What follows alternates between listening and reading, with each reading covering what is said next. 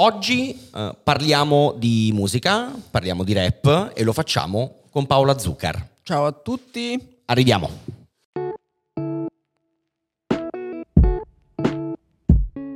Signori, benvenuti a una nuova puntata di Spigola, un podcast di Collateral. Io sono Andrea Tuzio e come dicevo poc'anzi, con noi oggi c'è Paola Zuccar. Ciao, come Ciao. state? Ma noi benissimo, tu come stai Paola? Posso chiedere come si chiama Spigola? Perché si chiama Spigola? Te lo dico subito, per via di un pesce. Ah, proprio quello? sì, noi avevamo, abbiamo un pesce qui in, in studio, che è il pesce di studio, che si chiama Spigola. Quando dovevamo decidere il nome, eh, eravamo un po' indecisi e c'è stata una persona, Gabriele, che salutiamo, che diceva, vabbè, ma raga, ma si può chiamare anche Spigola? Io lo guardo e dico, sì, si può chiamare Spigola. Bene, lì è andato. che tra l'altro non- è il branzino, no? Dicono a cazzo. No, ma non lo so assolutamente. Ah, ecco. Proprio Ah, lo proprio chiedi a così. me, ma zero, non ne so piaceva nulla. il suono? Sì, esatto. Eh, che periodo è? Come va?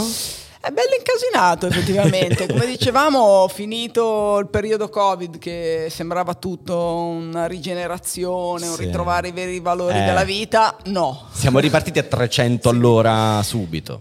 Esatto, speravo un po', un po' meno, invece tipo fionda ha fatto. Sai È quando la fionda la carichi Certo. lentissima e È poi ripartita velocissimo tutto. è ripartito tutto. Allora, per chi non lo sapesse o per chi avesse vissuto su Marte negli ultimi 30 anni, Paola Zuccar è una manager, ma manager tra gli altri di Fabi Fibra, di Marrakesh, di Madame. Negli ultimi 30 anni Paola è stata uno dei personaggi più significativi, essenziali, secondo il mio giudizio, secondo il giudizio di tantissimi, eh, nell'ascesa del rap italiano. no? In- mi verrebbe da dire eh, mainstream, ha fatto diventare il rap mainstream, che forse spesso viene vista come una parola no, non bellissima. Secondo te la Vabbè, parola certo. mainstream è, è- Ambivalente, sì, Eh. effettivamente, non, non ha solo una connotazione positiva, ti Mm. direi. È chiaro che mm, è necessaria, ecco, più che altro, perché in Italia, essendo un paese così piccolo, se non sei mainstream quasi fai fatica ad Esatto. esistere. E quindi è più che altro quello, però è ovvio che abbia anche una connotazione negativa, che è soprattutto quello della moda, del usa e getta, no? È questo qua. Partiamo però dalle tue radici. Genova, no? Eh, ci racconti qual era il contesto nel quale sei cresciuta? Cosa ti incuriosiva proprio all'inizio, quando hai cominciato a capire che cosa ti piaceva, quali erano i tuoi interessi, i riferimenti, che musica ascoltavi? Guarda, io sono nata nel novembre del 68, quindi Ok. veramente un bel po' di anni fa ormai. ormai, nel senso che è cambiato veramente tutto. Certo. Quello che voglio dirti è che quando avevo dieci anni del 78 eh, vivevo in un'Italia che non esiste proprio più da nessuna parte, no? In più io abitavo in questo condominio ehm, mo- molto protettivo, se vuoi, ma erano sei palazzoni da sette Ok. piani ognuno, con quattro appartamenti a piano, quindi eravamo veramente tanti, eh, in un contesto comunque residenziale, ecco, non... eh, periferico ma non, eh, non male diciamo. Eravamo tanti ragazzini veramente tanti. Cioè al punto saremmo stati un centinaio di bambini e ragazzini no? in questo condominio chiuso ma eh, lì si è un po' sviluppato tutto arrivavano dei dischi dai più grandi io stavo in compagnia con quelli più grandi era un periodo di grande fermento di tutti i tipi, no? gli anni 70, 80 sono stati eccezionali da quel punto di vista. Pensa che eh, ho avuto la fortuna, grazie a mio padre, di avere le prime sneaker, cioè Ok. le Adidas Rom, che Certo. mi mio padre lavorava in Svizzera tedesca e quando veniva giù mi portava le sneaker, no? Wow. Quindi ehm, era veramente un, mondo che stava scoprendo tutto quello che oggi è dato per scontato. Ecco, invece noi lo stavamo scoprendo. Ma guarda, mi ricordo che i grandi con- che, che frequentavo, io non so, potevo avere 11-12 anni, loro ne avevano 16, quindi loro già scoprivano la musica e c'era davvero di tutto. C'era l'appassionato dei Dire Straits, c'era l'appassionato dei Supertramp, di questo album incredibile che è Live in Paris. Sì. Che ho tipo ascoltato 800 milioni di volte, ancora ascolto. C'era, andavamo a vedere Bennato, eh, andavamo poi a vedere i CCCP. ehm, Genova non è mai stata una città facile per i live, arrivava poca, poco e niente effettivamente perché è, è complicata, no? quindi i posti erano pochi, però quello che arrivava eh, era molto importante per noi perché appunto scoprivamo, sbloccavamo delle, tipo videogioco, Sì, no? sì, De- sì, de- de- il livello nuovi- successivo. Dei nuovi livelli. Quindi questo, poi quando ho scoperto la musica, mm, diciamo black, grazie alle classifiche in realtà, perché poi ascoltavo molto la classifica di domenica, penso di Radio Rai, però in classifica andava Blondie, capisci? Andava Certo. Art of Glass, andava David Bowie eh, con Let's Dance e quel tipo di suono lì, quando arrivavano a, tu- a utilizzare quel suono lì un po' più funk, un po' più black, era quello che mi piaceva di più. Eh, non so dirti neanche perché. Poi ho scoperto Stevie Wonder, ehm, James Brown, eh, eh, un botto di musica nera e da quel momento lì, al netto di una parentesi ti direi molto inglese, quella cosa lì mi è piaciuta molto, Police, UB40, Clash, eh, Sex Pistols anche. E poi ho conosciuto il rap nell'84 e da lì Non c'è stata più storia? No. Ma, eh, c'è una canzone in particolare, mm, mm, parlando di rap però, che ti ha fatto dire wow, questa allora- roba qui io la voglio seguire davvero. Guarda, ti dico davvero che eh, ovviamente sono state diverse, però è andata a tappe. Per esempio, ascoltando tutta questa musica da classifica che arrivava in Italia, poi sono andata a vedere questo film che si chiamava Breaking. Nella colonna sonora c'era questo pezzo che si chiama Reckless di Ice-T, rappato da Ice-T, davvero mi ha fatto qualcosa perché era completamente ehm, scardinava completamente i canoni della musica che conoscevo Le certezze che avevi costruito fino a quel punto. Esatto. anche se ti dico prima avevo beccato Sugar Hill Gang con ehm, Rappers, Rappers Delight no? però diciamo che mi è sembrato proprio un flash un po' a sé stante da lì ho comprato la colonna sonora di Breaking e di Beat Street, che erano i due film che erano usciti allora, e lì ce n'era tanto di rap. C'era Elettro, era musica Elettro all'epoca, eh, tutta fatta con l'808, quindi era tutto diverso. Gli strumenti erano diversi, lo scratch era nuovo, il rap era nuovo, n- non c'era nessun elemento familiare e questo mi ha davvero convinta. Ecco. Dopo il diploma, tu hai fatto un viaggio negli Stati Uniti, che poi si è rivelato essere fondamentale, no? molto importante per la tua vita, per la tua carriera in assoluto. Prima di tutto, dove sei stata di preciso e come è andata? Quali sono stati magari gli aspetti di quel viaggio che ti hanno ispirata maggiormente? E, e se c'è un aneddoto particolare di quel viaggio che ci vuoi raccontare? Ma allora Genova, che appunto è una città strana e proprio per questo offre delle strane, inaspettate opportunità, avevo conosciuto questi ragazzi, questi marine eh, americani che erano attraccati in porto e avevamo fatto amicizia. E uno di loro ci siamo fidanzati, fidanzati, diciamo, per quello che può significare. E il problema è che lui appunto mi ha detto vuoi venire a Washington, io sono di Washington, se vuoi venire vieni a trovarmi. E ovviamente dopo un quarto d'ora ero Eri lì ed era l'87. Ok. Ehm, ovviamente quel, quel viaggio mi ha sconvolta in senso positivo, ovviamente, perché poi, come dicevamo, il mondo era diverso, non, ave- non sapevi come era fatta Washington. Boh. Ecco, era esattamente l'opposto di Genova, pianeggiante con questo fiume, la più grande percentuale mh, di persone di colore dell'epoca era a Washington, perché la comunità afroamericana, che in- negli Stati Uniti è circa del 13% in media, ehm, a Washington era invece molto molto più alta, infatti la chiamavano Chocolate City, c'è Ok. questo disco dei Parliament proprio eh, intitolato così. È una città molto violenta, all'epoca la chiamavano Murder Capital. E gli Stati Uniti alla fine degli anni Ottanta mm, erano davvero in, un- in una situazione stranissima perché a parte il default di New York, no? New York era praticamente fallita. Sì. Tra gli anni 70 e gli anni 80 un disastro. Esatto, tu stranamente viaggiavi nel paese più ricco dell'Occidente o così, o così si diceva e trovavi questi casermoni bruciati, Certo. vuoti, cioè sembrava veramente, sembravano zone di guerra. Scioccante. Abbastanza scioccante. In quegli anni poi usciva, mi viene in mente, Robocop, ambientato a Detroit, una città massacrata. Tu vedevi, almeno per quelli che sono i miei ricordi, delle immagini eh, quasi che sembravano quasi post-apocalittiche in qualche modo. Cioè, quello un po' mi No, no, ma è giusto, infatti questi film ehm, eh, distopici, no? Sì, adesso li chiamano, esatto. effettivamente, mh, guarda, almeno in quel modo gli americani riuscivano a sublimare queste inspiegabili... Cioè io passavo, mi ricordo ho preso il treno a un certo punto da Washington a New York E ho detto, ma com- com'è possibile che, che, esistano delle situazioni così? Cioè, per quanto Genova fosse una città industriale che faticava, ha sempre faticato, no? è sempre stata una città di tensioni, non certo una città ricca, non so come dirti, però mh, ecco, mi aspettavo tutt'altra cosa dagli Stati Uniti. E questo ragazzo che era nei Marines, faticava davvero, era questa famiglia, lui mi, ha, mi hanno tutti accolta in questa casa piccolissima in R Street, all'epoca avevano le lettere, adesso penso che sia ancora così, forse adesso poi gentrificata sarà una zona bellissima, come certo. è successo a tante zone non solo degli Stati Uniti e lui viveva con sua mamma e altri tre fratelli erano di origini caraibiche, quindi di Trinidad e Tobago.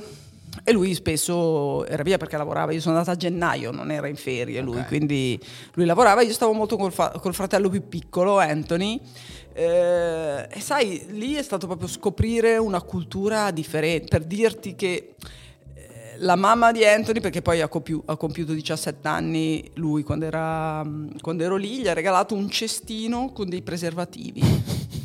Ti posso ma... garantire che ho detto ah, ah così funziona ed erano davvero molto più liberi molto più, molto più avanti certo. no, rispetto. Quindi figurati per me è stato un po' come prendere la macchina del tempo e, e, avere la possibilità di vedere come sarebbe stato il futuro. Certo. Ho comprato le Timberland, là ho comprato, c'era questa linea, la prima linea eh, Run DMC Adidas. Mamma mia, come no? il primo, eh, il, il primo drop. Eh, esatto, e soprattutto vero? la prima collaborazione tra un brand e un gruppo, esatto. un cantante, un artista in assoluto. Io ero fu- già fuorissimo per Raisin Hell, eh, non l'ho visti live purtroppo, ma mh, mm, non, non, sono stata a quell'epico concerto con tutte le Adidas. sì, sì, sì, per famosissimo, mamma mia. Però ho comprato tutto quello che potevo comprare, soprattutto dischi. Okay. Dischi che qui non arrivavano, tanti ne arrivavano. Ecco, magari arrivava l'El Cool J, ma non arrivava Cool Modi, col quale aveva il beef, e quindi completavi il disegno. Esatto, no? il quadro. Insomma, ecco, sono tornata con tanti dischi e tanti sogni e lì ho pensato che appunto mi sarebbe piaciuto più di tutto mh, mm, riuscire in qualche modo a far diventare quello che avevo visto là anche qua. Certo. Ecco, Ovviamente ci sono voluti anni. Ovviamente, ma è, Però... credo che sia una normalità. Oggi viviamo invece in una società in cui deve essere tutto e subito e immediato. No, non funziona così, possiamo no, dirlo con serenità. E poi, come dicevi tu prima del mainstream, no? del fatto che è negativo, può, può essere negativo, sì, senza dubbio. Però io credo che comunque il rap portato alla massa di persone, come avevo visto già là negli Stati Uniti, ha fatto davvero del bene. Um, a, alla popolazione, non so come dirti, adesso mi vengono queste parole quasi... Se, sembrano eccessive, ma in realtà non lo sono. Però mh, io credo che davvero abbia portato avanti il discorso, così come è stato per me negli anni Ottanta in America una musica così controversa, così da dibattito, così mh, alle volte anche brutale, no? come? Co- come lo era soprattutto negli anni 80-90, eh, credo abbia portato avanti il discorso della società. Poi, oh, la, e la lascio così. La lasciamo cadere così. Una volta tornata però si è aperto un capitolo molto importante della tua vita, della tua carriera, quello di AL Magazine, no? insieme a Claudio Sid Brignole che salutiamo. È nato tutto in un negozio di dischi giusto? È nato tutti in un fantastico. Eh, qua mi sale un po' la nostalgia. Sì, ci sta, vole- e noi volevamo puntare un po' su quello. Un luogo di aggregazione. Che cosa è successo? Ci... Cioè, conoscevi già Claudio? Com'è no, andata? no, assolutamente. Sono entrata da Pink Moon in via Ceccardi, eh, non c'è più. E quindi era lì dal, dal tribunale in Picapietra, zona centrale di Genova. Ce n'erano due negozi importanti. Uno è Disco Club, che credo stia resistendo. Penso che sia tipo uno dei pochissimi Ormai eh, negozi di dischi. dischi. Eh, ha chiuso anche Buscemi a Milano, no? Esatto, cioè, mm. riescono a reggere, ovviamente. Purtroppo. No, infatti, eh, purtroppo è così. Invece erano posti eccezionali perché trovavi persone appassionate come te. Faccio un esempio. Uh, a Caserta, dove sono cresciuto, c'era un veramente iconico negozio di dischi, Dischi Sgueglia, dove tu andavi e ci trovavi quelli che facevano la musica davvero a Caserta e potevi parlare di musica con chi era lì dentro a fare un lavoro meraviglioso che però purtroppo, come dicevamo, vive un po' di difficoltà. Scusami se ti ho No, interrotto, no, ci anzi, tenevo. è proprio- era quell'atmosfera lì che Esatto, esatto. pingevi tu. E niente, sfogliando dischi mentre cercavo di comprare qualcosa, era appoggiata lì questa fanzine ehm, AL, era il numero 7 perché era il primo numero a colori con il puppet eh, di Shawan in copertina. Ho detto ma come...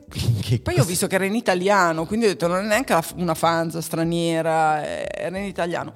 Allora l'ho comprata subito, sono andata a casa e poi apro e sotto l'editoriale c'era scritto Bogliasco, che era praticamente Sì, a sì, sì. 8 km da me, no? Dico, oddio, ma com'è possibile sta cosa? Quindi scrivo alla casella postale... certo, come un francobollo Eh sulla sì. busta e scrivo caro Claudio ho comprato la tua fanzine vuoi che io in qualche modo collabori Wow. con te Aspet- aspetto quello che ci- bisognava aspettare. aspettare arriva la lettera nella, nella casella e mi scrive che, che figata sono contentissimo vediamoci Ok. allora ci, ci becchiamo. Ehm, io allora, credo fosse il 91. No, aspetta, 93. E io mi stavo per diplomare e andare via perché poi mh, non- non- volevo andare in Svizzera tedesca anch'io, raggiungere mio padre e provare a lavorare lì, per- anche per appunto, imparare le lingue, insomma, muovermi un po'. E gli dico, guarda, io vado su in Svizzera, però se tu vuoi, io da là ti mando. mh, interviste, comunque sappi che vicino a dove abito io, a un'oretta da me, c'è la Rote Fabrik, che è questo centro sociale svizzero tedesco, proprio centro sociale, cioè, che già centro sociale svizzero tedesco, no? Eh, Sì, sì, sì. Ve lo immaginate, bellissimo, c'era il laghetto con le anatre e, e a un certo punto eh, chiamano a suonare i Wutan Clan, No, per dirti, no? E quindi eh, Claudio mi dice: Va bene, mandami tu, mandami quello che riesci a fare. Ovviamente a, li- a quel livello era un hobby, non so come Chiaro, dirti, eh, non oh. è che io Sì, venissi sì. pagata. retribuita, no. anzi, era la passione che ti spingeva a fare quello che volevi fare. Le fanzine nascevano così, no? C'era quella di skate, c'era Come? quella met- eh, metallara, insomma, Quello punk, c'erano tantissimi. Ce Cioè, n'era tantissime. Becco un po' di gente, ehm, becco il Dirty Bastard con Buddha Monk, eh, Tribe Called Quest, Fugees, Das FX, tutti i gruppi newyorkesi che venivano a suonare là. E faccio queste interviste, mm, insomma la cosa inizia a crescere finché Claudio mi dice ma perché non, eh, non proviamo a fare questa cosa un po' più seriamente? A quel punto lì era il 95 e la Fanza AL esce in edicola eh, grazie a un distributore che si chiama Sodip qui di Milano e decidiamo di spostare tutto a Milano e da lì è nato tutto. Allora, una volta però lì inizi a scrivere di rap internazionale, no? Come ci hai detto, riuscivi a mm, beccare gli artisti che arrivavano, ehm, però tu negli anni hai avuto la possibilità e l'opportunità di intervistare diverse leggende, Tupac, Jay-Z ad esempio, ma com- cioè, come, come si faceva all'epoca? Perché oggi, no, un po' qualcuno se lo spiega, ma all'epoca come facevi? Li pedinavi? Eh, come, com'era? Cioè, Eh. Li corteggiavi? Che cos'era? Com'era? Allora, guarda, paradossalmente era più facile allora che adesso, perché adesso con i social media non hanno più bisogno di parlare con te, capisci? Dico, Certo, guarda, se ho certo. bisogno di parlare, faccio qua e faccio prima. Invece, comunque, in qualche modo gli americani hanno sempre riconosciuto eh, la validità delle fanzine europee. Si stupivano molto che si vede che non arrivavano tanti dall'Italia a chiedere interviste, no? Ho beccato anche Nas. eh, cioè, ho veramente avuto la fortuna di... Sì, effettivamente era abbastanza stalker, però alcuni per esempio non sono mai riusciti, tipo mi ricordo DMX, avevo portato, tirato scemo il publicist di DMX, ero arrivata tanto così, avevamo l'appuntamento, Non è venuto.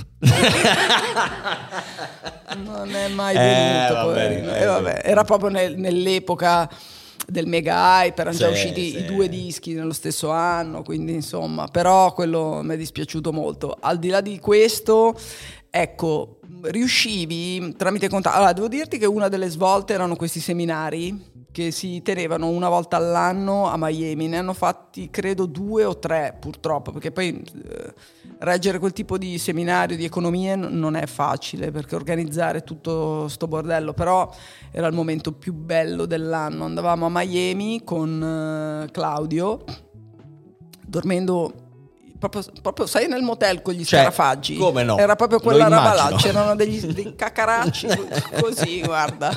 Però lì a, nella zona di Miami Beach, che non era certo quella di oggi, di oggi. Ehm, venivano tutti, cioè eh. passava la macchina col portellone aperto, guardavi dentro e c'era Basta Rhymes, ecco. per dirti, Ghostface Killa che camminava per strada, eh, chi abbiamo beccato? Abbiamo beccato tutti Beh, lì. Immagino. E c'erano tanti seminari, panel, tanti panel di manager anche, no?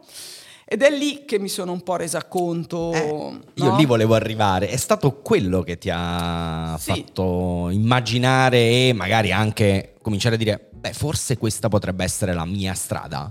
Sì, è stato proprio assistere a quei panel lì, al di là di quelli degli artisti che mi interessavano moltissimo, e va bene, erano i più gettonati, i più, i più pieni, no? con più più appassionati, però eh, c'erano anche quelli dei producer, mi ricordo questo con Trackmasters che erano gli hitmaker di allora. E poi c'è stato questo panel con Master P, okay. che era un artista ma anche un manager, produttore, eccetera, eccetera, ed altri manager. E lì, per esempio, ho conosciuto questa tipa tedesca che poi tuttora siamo in contatto, è la manager di Risa dei okay. Wu-Tang Clan, Eva Reese, ha scritto anche un bel libro sui Wu-Tang. Insomma, c'era tutto questo fermento anche dell'industria. Ed è lì che ho appreso un po' di mosse che poi mi hanno portato a entrare più nel giro, avere più interviste, non solo con gli artisti, ma anche con i discografici. Cioè questa, abbiamo fatto questa intervista epica con Sid, che non so se sia mai uscita alla fine con Damon Dash. Ok il pazzo collega di Jay-Z e di Biggs, no? i tre fondatori della Rockefeller. E, ehm, ecco, è così che ho detto, ma scusa, ma allora c'è un lavoro incredibile dietro agli artisti, ma veramente importante. Ed è così che ho detto, sai che però una volta che finisco col giornale, poi eh, vicissitudini della vita, è arrivato internet, il giornale non vendeva più come prima, eh, l'hip hop italiano nel 2000 è entrato in un periodo di stasi eh, molto, molto difficile, abbiamo chiuso la rivista e ho detto beh effettivamente potrei, allora management no perché di chi? Però ho detto magari la discografia poteva essere un, un momento interessante per imparare e così sono entrata in Universal. Eh, però mh, vorrei chiederti il ricordo più bello di quel decennio passato con Claudio ai tempi di AL. Ma sì, forse i viaggi in America, ti dico. Io sono sempre stata innamorata degli Stati Uniti. Dico però una cosa, eh, a vederla dietro, all'indietro. Io sono sempre stata innamorata de- dell'aspetto controculturale degli Stati Uniti, non tanto mm, delle multinazionali, del, del, del, solo business, non so come dirti, perché è un po' diverso, diciamo. Io... l'immaginario commerciale degli Stati Uniti, mi verrebbe da dire. Sì, perché quelli che mi hanno insegnato davvero tutto, appunto, sono quei, quei, quei piccoli imprenditori ai quali io cercavo di agganciarmi e, e imparare e viceversa, no? mi ricordo Big Blue per esempio, il manager di Outcast eh, che per un attimo stava facendo la Tyson Records, cioè eh, c'erano dei ragazzi della mia età eh, un pochino più grandi che davvero avevano non solo il sogno ma anche... Mh, piglio e la determinazione di creare delle situazioni che non esistevano e partendo soprattutto dal nulla, cioè io non ho mai avuto nessun, nessun aggancio nell'industria musicale, cioè mio papà ha lavorato in porto a Genova, poi ha lavorato in ufficio ma sempre nell'area marittima, mia mamma è, è casalinga, quindi insomma non ho mai avuto e non avevo nessun parente, però vedendo loro che anche loro non c'entravano nulla, con nessuno gli ha dato quel tipo di, di spinta o di ambiente in cui nascere, ecco, mi ha davvero portato a riflettere sta cosa. Quindi a quel punto hai deciso di intraprendere un percorso completamente nuovo da un lato, no? Sei passato, come si direbbe, dall'altro lato. Eh, com'è stato? Eh, proprio l'ingresso in Universal. Lato oscuro della forza. Effettivamente. Beh, allora, guarda, è stato timido, ma mh, nel senso che eh, io a quel, a quel punto avevo appena avuto mia figlia, quindi avevo, avendo una figlia molto piccola non volevo tornare al lavoro subito, volevo stare un po' con lei. E, mh, e l'opportunità mi è arrivata, sono stata anche fortunata, devo ammettere, in tutti questi passaggi. Quindi ho parlato con Massimo Battaglia, che è tuttora capo del repertorio e del commerciale di Universal, all'epoca era mh, a capo della promo internazionale e gli ho detto guarda se tu vuoi hai un sacco di musica rap che ti arriva no? e la dai ai vari PM che però ogni tanto non sanno chi, chi, chi siano no? perché lavoravano, sai all'epoca, poi stiamo parlando appunto 2003-2004, quindi il rap italiano non c'era eh no. ancora, quindi era un momento un po' di, di, stallo, ma non per gli Stati Uniti che pubblicavano 8 Mile che ha riacceso Ad esempio. tutto, uh, 50 Cent, Get Rich or Die Trying, dischi incredibili, sì. a me interessava molto per esempio in quell'epoca uscì The Fix il, il, disco di Scarface, bellissimo. Dico, guarda, io posso lavorarvi tutte queste cose se per voi sono priorità. Eh, lui ha detto, certo che lo sono, ma eh, cioè, anche il personale era limitato, quindi... Allora mi ha offerto 300 euro al mese. che oggi uno ci pensa, eh, ma oh. Eh sì, l'ho presi, eh. Beh, certo, detto, lo capisco. Sì, sì, ho detto, vieni, vieni va, va, bene benissimo tutto. così. La discriminante era che io appunto potevo stare a casa anche tutto il giorno, tutti i giorni. Io bastava, perché poi ovviamente lì, a quel punto lì, le mail, cioè potevi stare, non, non c'era Zoom, non c'erano i social, però... C'era insomma, il telefono. Telefono e mail, quindi Esatto. andavo magari una volta a settimana quando la bambina stava con la nonna, queste cose qui. E mm, ecco, da lì ho- ho- sono riuscita ancora a, a rimettermi in gioco e nel- in quel periodo ehm, ero ancora in contatto con i ragazzi, i rapper, gli artisti che, che avevo conosciuto ad L. Uno tra tutti è Fibra che appunto eh, ha fatto uscire Turbe Giovanili, adesso gli anni aiutatemi, forse era il 2003 proprio. Sì, mi sa di sì. Eh, 2002, 2002 Turbe Giovanili e poi Mister Simpatia. Eh. Ecco, mi ricordo Mister Simpatia quando è arrivato è stato davvero uno shock. Eh, Bello potente. Porca miseria, mi ricordo che è arrivato in posta, me l'ha mandato per posta. Quella sera stavo, ho detto stiro, notte, metto le cuffie E vediamo che- CD player E vediamo che e cos'è. vediamo cos'è.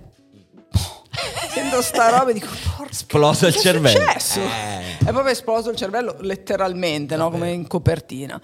Finito di ascoltare, sono stata lì veramente un po', ho detto, la miseria, qui c'è qualcosa, no? C'è qualcosa di veramente, c'è qualcosa di grande, come direbbe Cremonini. E, mm, ci siamo sentiti qualche giorno dopo, Fabri era tornato dall'Inghilterra e, e dico guarda secondo me questa cosa qua dobbiamo provare a farne, a farne qualcosa. Ma all'epoca mh, appunto era veramente impermeabile il mercato discografico italiano.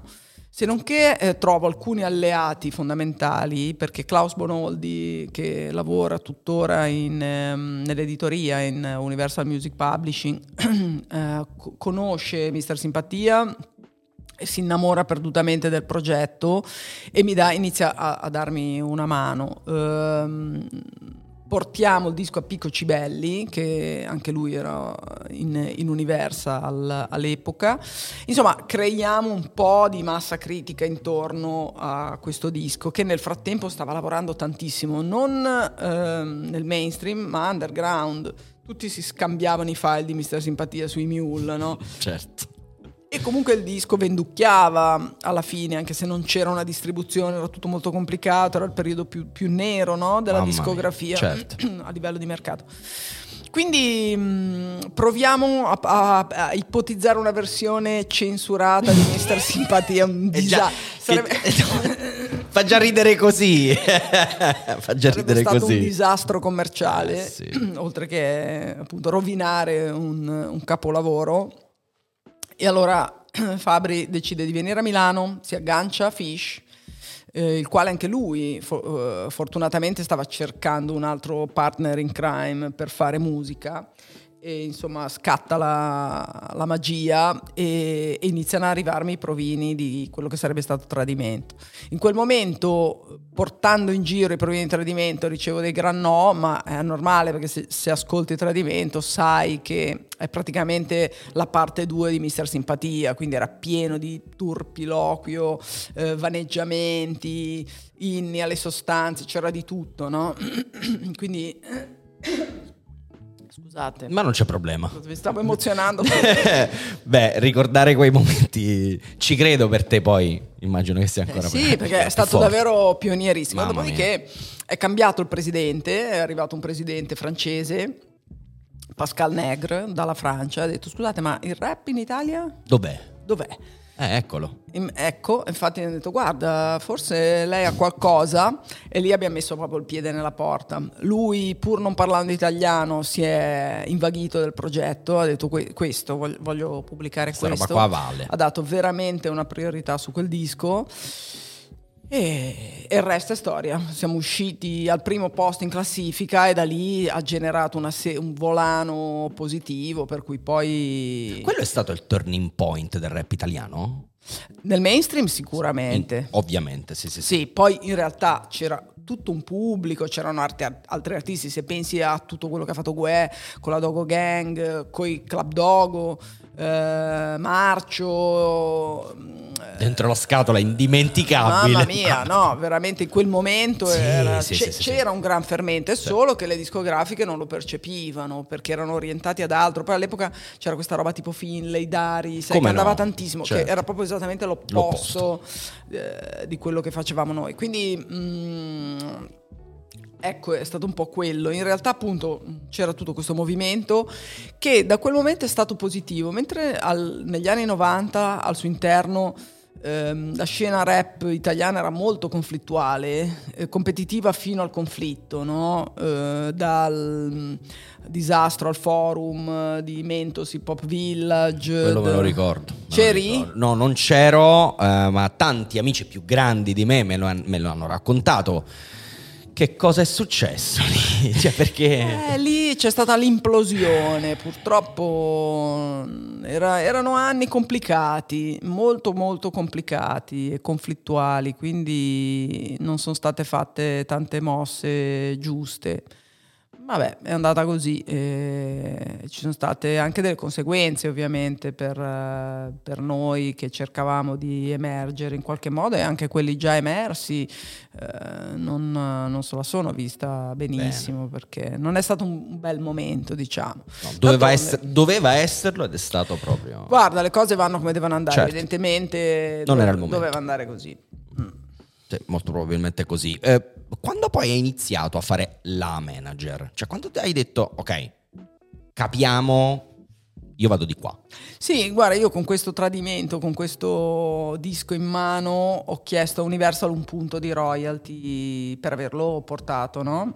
Eh, alla discografica. In realtà mi hanno detto di no, è stata la mia fortuna. Sono rimasta un po' male Ci credo. per lì, però invece mi hanno detto guarda, se vuoi però arrangiati con lui e mi hanno fa- han fatto la mia fortuna, davvero, perché sì. Fabri, appena gli ho proposto questa cosa, ha accettato. Non sapevamo minimamente né lui né io cosa facesse un manager, perché in realtà appunto avevo, avevo queste vaghe idee mezze prese dagli Stati Uniti. E, e però l'ho, l'ho, l'ho, capito facendolo, no? E devo ringraziare per sempre Fibra per il tipo di fiducia e lealtà senza limiti lui si è fidato tantissimo. Tantissimo, non so neanche perché. Te, perché dire... Sai perché? Forse perché non aveva alternativa.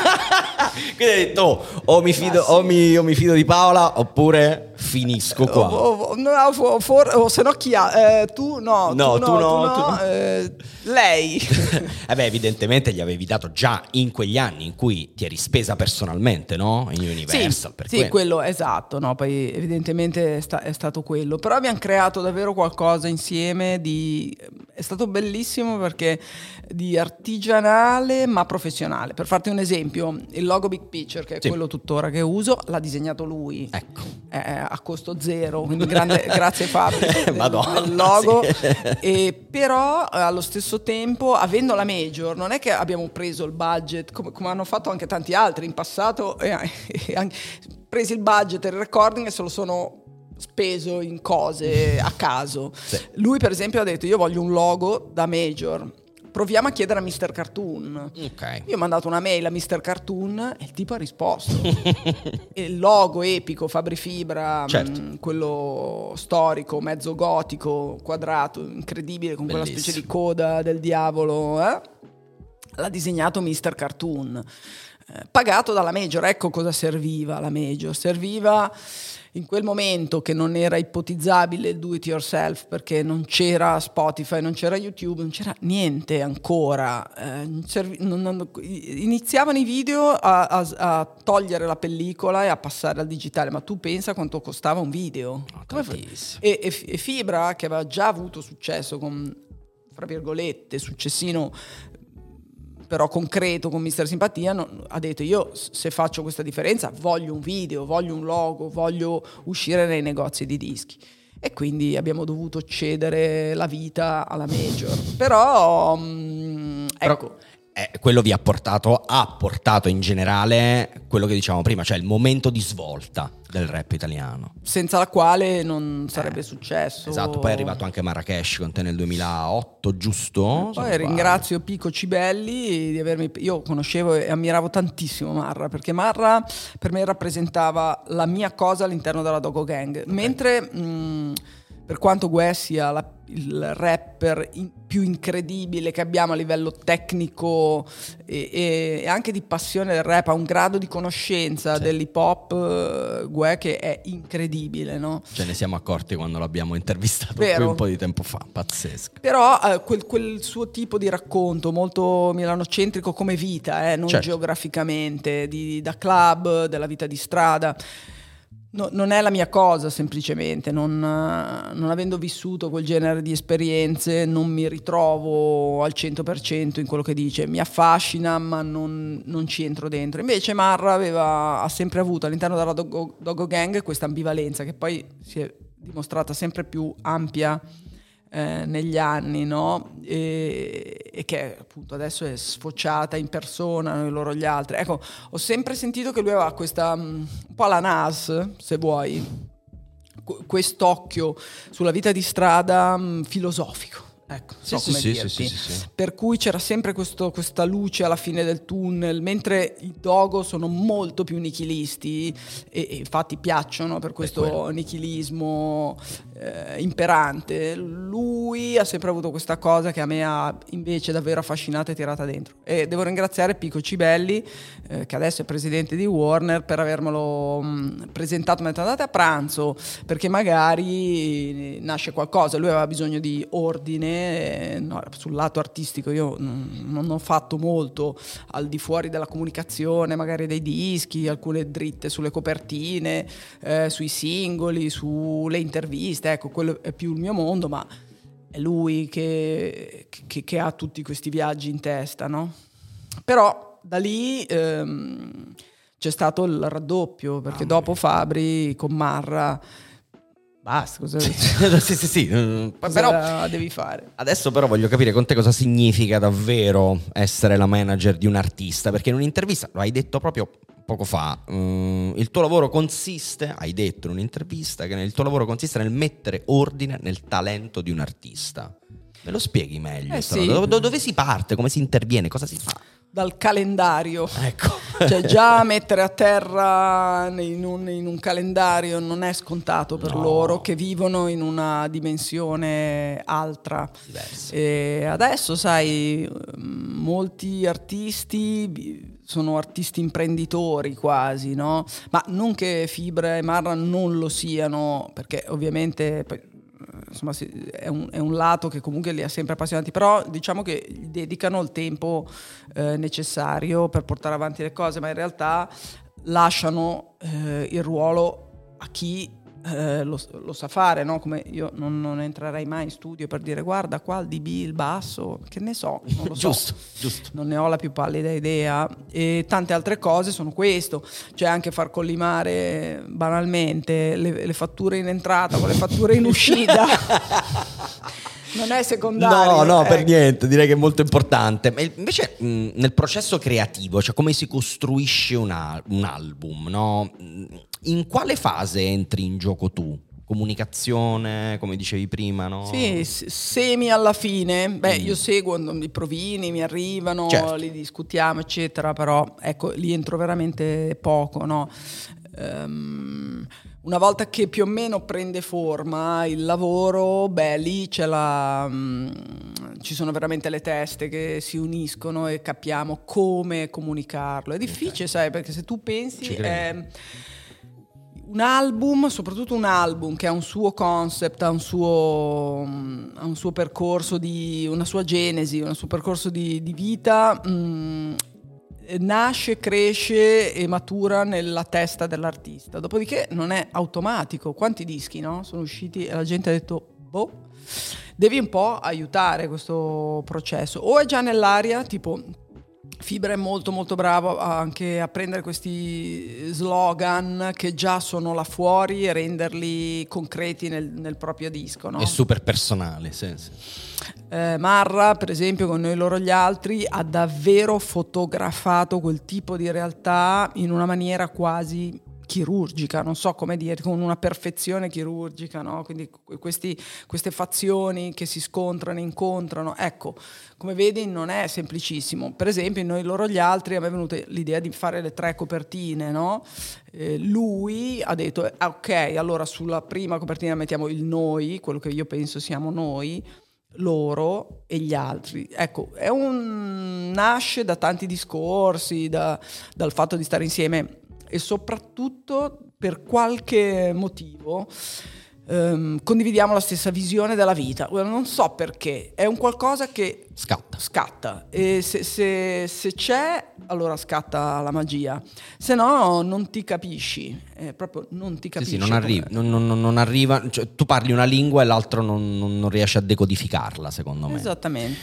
Oggi con la tua casa di produzione, la Big Picture Management, rappresenti abbiamo detto, Fabri Fibra, lo dico sempre male, Fabri Fibra, Marrakesh, Clementino, Madame, no? A questo punto ti chiedo, dopo quasi vent'anni di carriera, cosa ti porta a dire ok, voglio lavorare con questo o quest'artista? Cioè cosa devi avere? Quali sono le caratteristiche? Forse non ci sono caratteristiche, forse dovete parlare, come dicevi, la stessa lingua. Esatto, giusto, bravo, eh, grazie. Basta così. cioè, no, nel senso che è, è proprio quello, cioè, mh, comunque erano anni che io cercavo una ragazza con cui lavorare. Sì, perché mh, quello che non, non, devi fare nel management è, è, quello che invece devi fare nell'etichetta. Cioè nell'etichetta una volta che trovi un trend lo devi raddoppiare, triplicare, quadruplicare, eccetera, eccetera. Nel management no, non devi sovrapporre artisti simili. Infatti Fibra e Marra sono totalmente differenti. Certo. Clementino totalmente un'altra cosa. Um, mancava uh, la figura femminile, ma non come quota rosa, come certo. c'è tutto un discorsone da riempire. Chi lo fa? Madame. E lì è stata un'altra fortuna. Lì mi ha chiamata um, Filippo Sugar dicendo guarda Madame ti vuole incontrare, io ci speravo, avevo visto questo video sponsorizzato dagli Arcade Boys, Anna, il primo ancora, prima di Sciccheria, ho detto mmm, qua forse c'è qualcosa, ma ah, credo che Fra avesse 16 anni, non so, no? e infatti era entrata un po' nel, nell'ottica Arcade Boys, e, mm, dopodiché ho visto Sciccheria e ho detto beh, e allora qui, qui c'è davvero qualcosa però non, non, non, ho chiamato io, ti dico la verità, ehm, però sono stata molto contenta quando sono stata chiamata, perché mancava proprio quel tipo di tassello lì. Adesso, mh, mm, pur avendo veramente un botto di lavoro, ma avendo preso due ragazzi veramente molto bravi, eh, Pierfrancesco Castellini e Winston Adam, che lavorano con me, e quindi il lavoro è un po' più distribuito, eh, però mi piacerebbe tanto riuscire a lavorare con un, uh, un, un rapper di seconda generazione. Okay però non, non, non, di nuovo, vedi come col discorso dei Dogo, non necessariamente street, cioè tutta questa wave, drill, che è tanto giustamente di strada, ecco, però non credo che io la saprei lavorare bene, ti dico la verità. Eh, mi servirebbe qualcuno che appunto condividesse la stessa visione. Ok.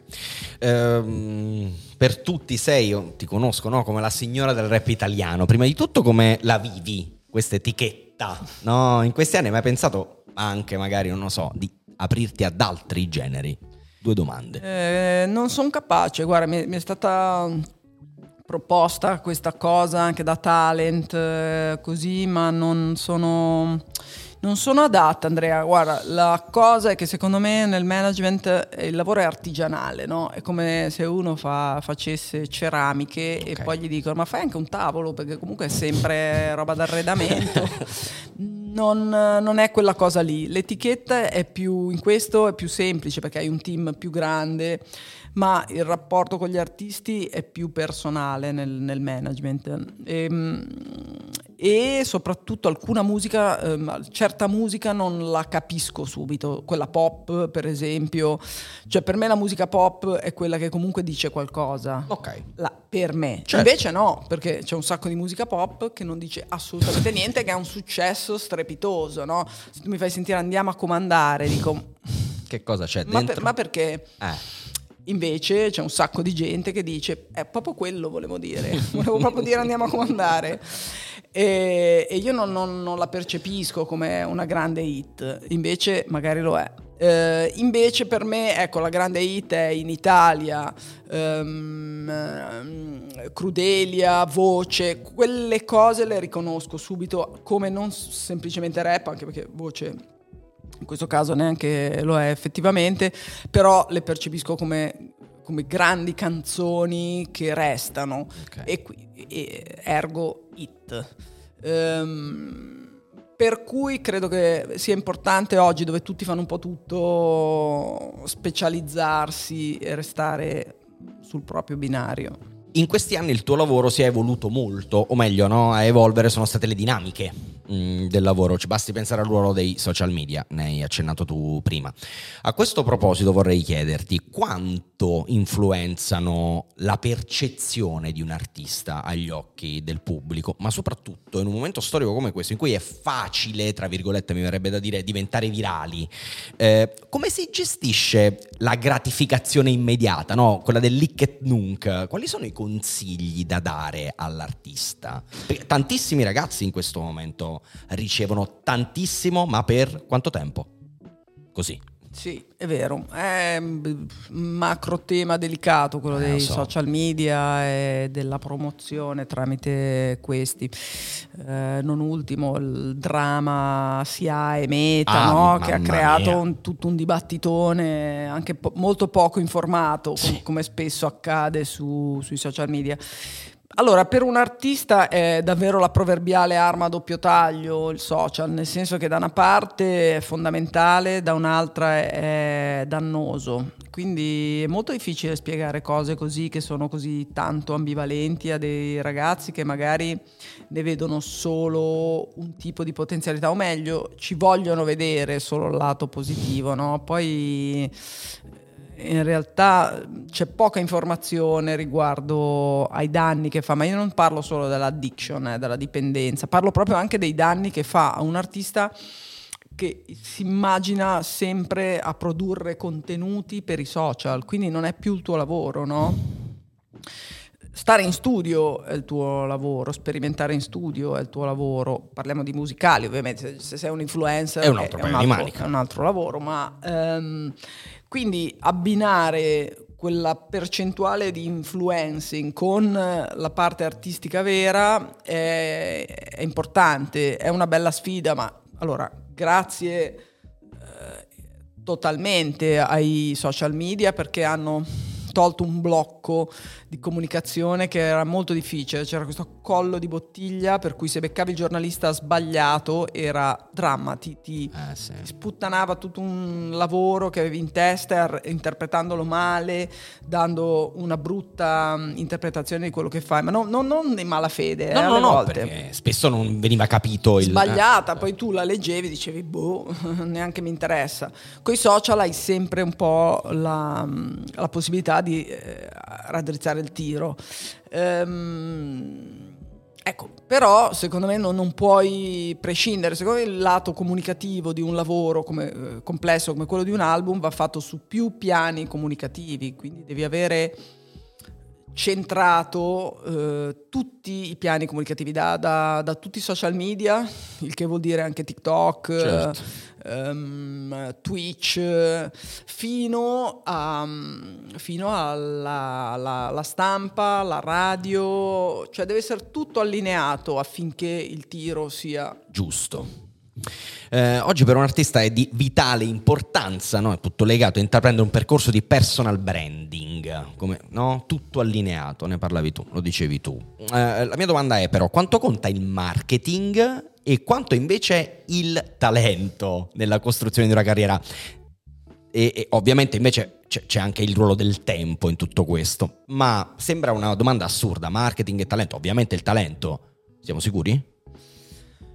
Allora, tu parli di carriera, non può che essere mm, tantissimo talento e il marketing giusto, ma prioritario nell'ordine è sicuramente il talento. Nel breve termine, invece, sicuramente il marketing può avere un ruolo più predominante. Ehm, senza il talento non vai da nessuna parte a lungo termine, a medio lungo termine. Eh, La viralità funziona per qualsiasi stupidata possa intercettare quel momento o anche cosa intelligente, eh, non per Certo. forza una stupidata, però intercetta quell'attimo, lo sfrutta, finisce.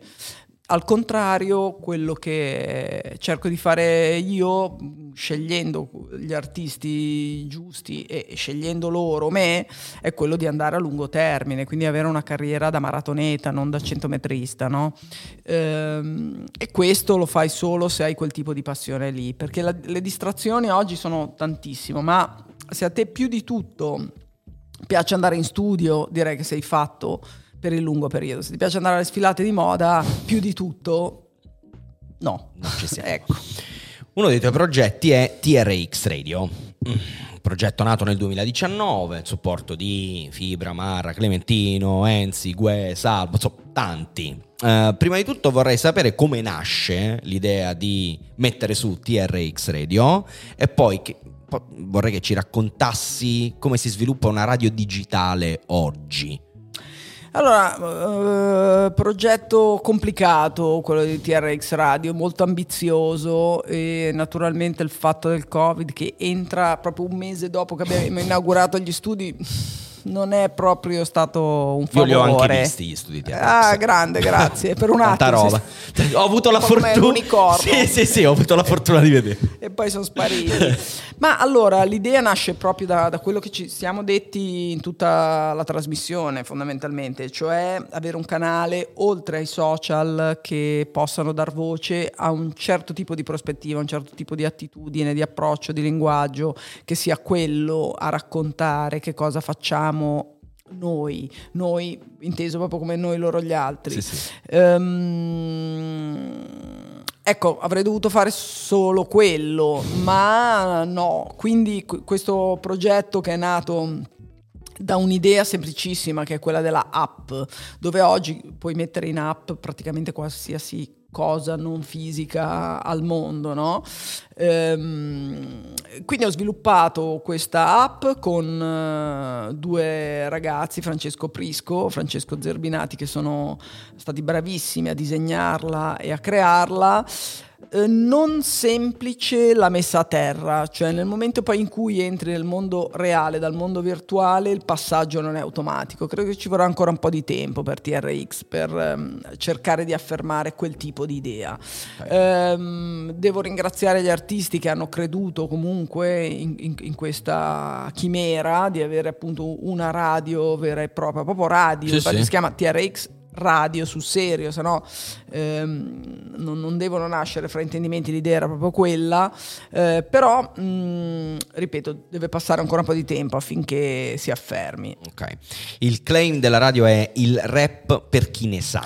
Sì, un no? filino ambiziosetto. Eh, però ci sta. però mh, mm, mi piace fare ehm, questo collegamento tra passato e presente barra futuro perché in un certo senso TRX Radio condivide la stessa missione di AL.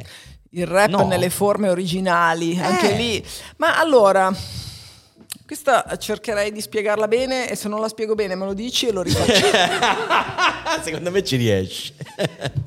Perché può sembrare un po' presuntuoso infatti tante volte no, nei commenti sotto la pagina di TRX si legge uh, per il rap per chi ne sa, ma qual è il punto? È l'identità. Ehm, essere un filo talebani in quello che si comunica, essere radicali in quello che si comunica, poi al netto di, di, di, confini che non sono murati, no. eh, sono anche flessibili, però avere un'identità, ecco, avere un'identità specifica che mette avanti eh, che cosa sei e che cosa vuoi dire, ti aiuta in un percorso appunto più a medio-lungo termine.